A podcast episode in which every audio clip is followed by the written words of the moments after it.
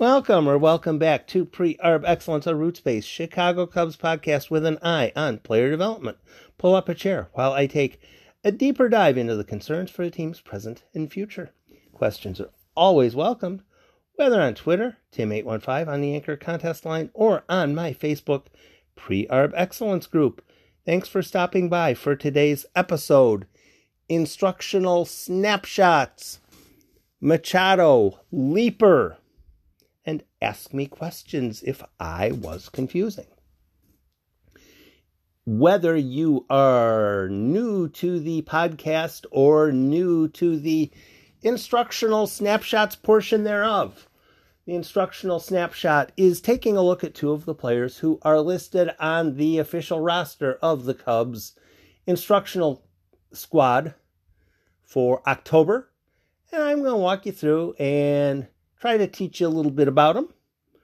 Some of them are more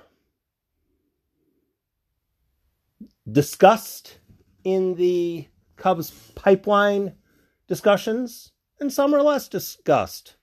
And all of them today t- take an equal footing. If they're on the list, they get a podcast.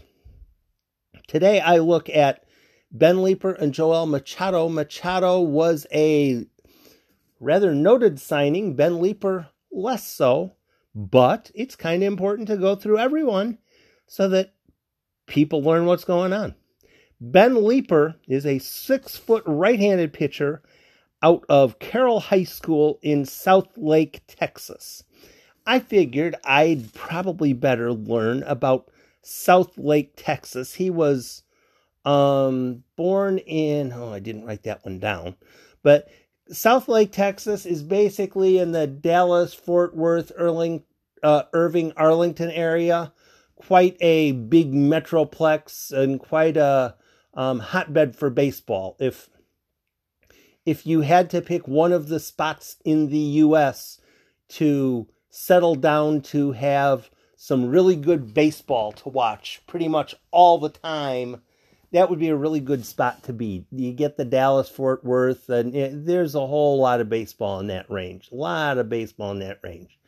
And Leeper is from there, went to Oklahoma State University.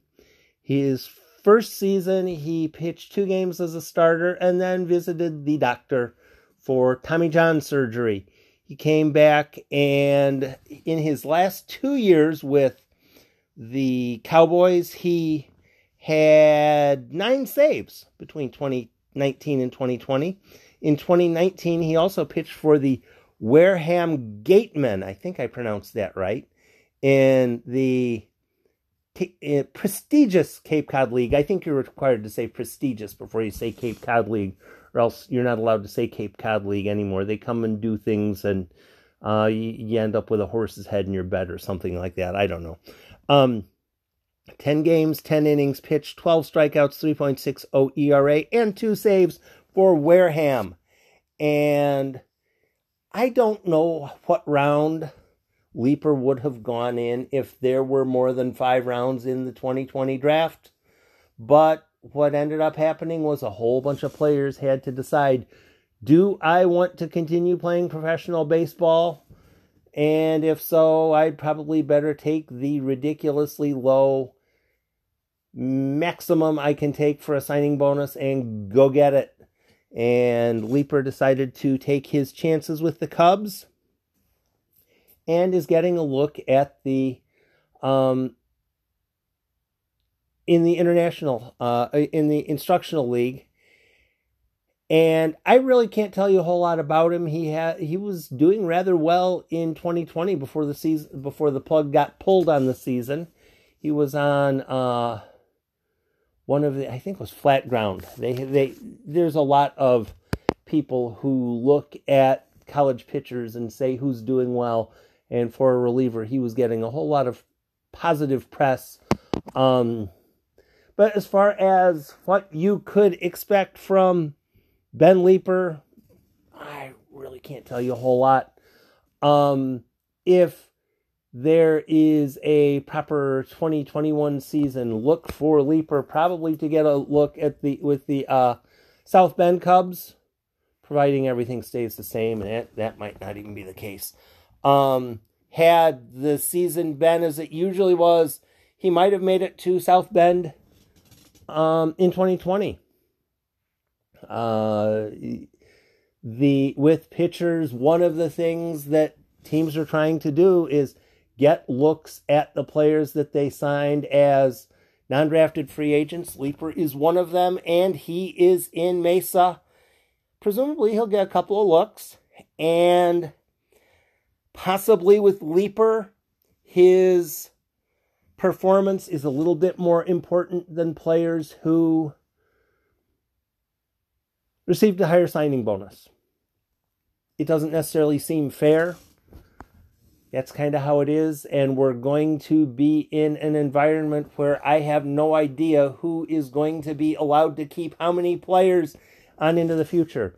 So I wish Ben Leeper a whole lot of success. And I really wish he wasn't having to walk around on eggshells like the rest of us in a 2020 environment that is, well, very 2020. Thank you guys for tuning in for the podcasts.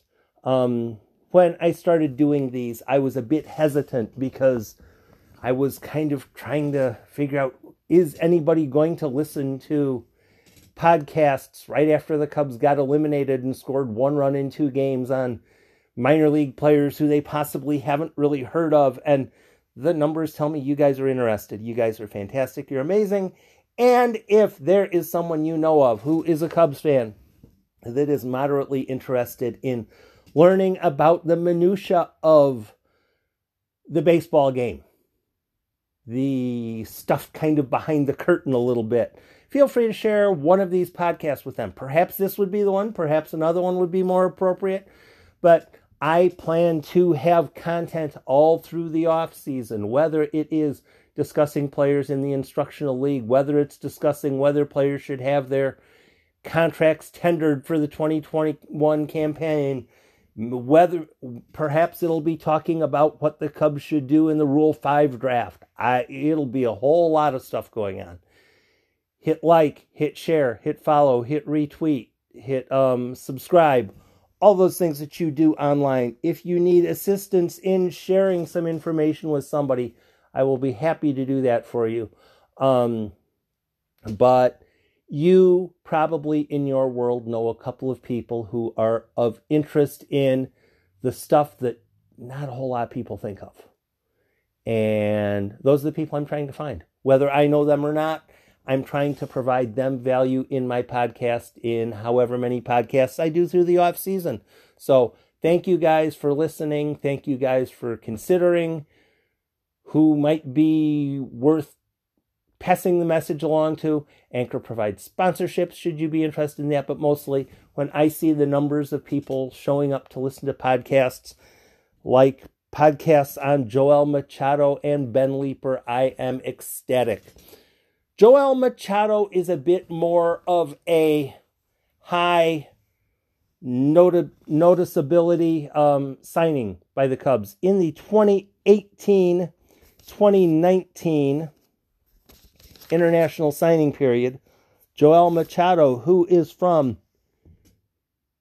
oh, Barlavento, Barlavento, Venezuela. I, I write it down and I read it, except I never write it clearly enough so I can read it clearly.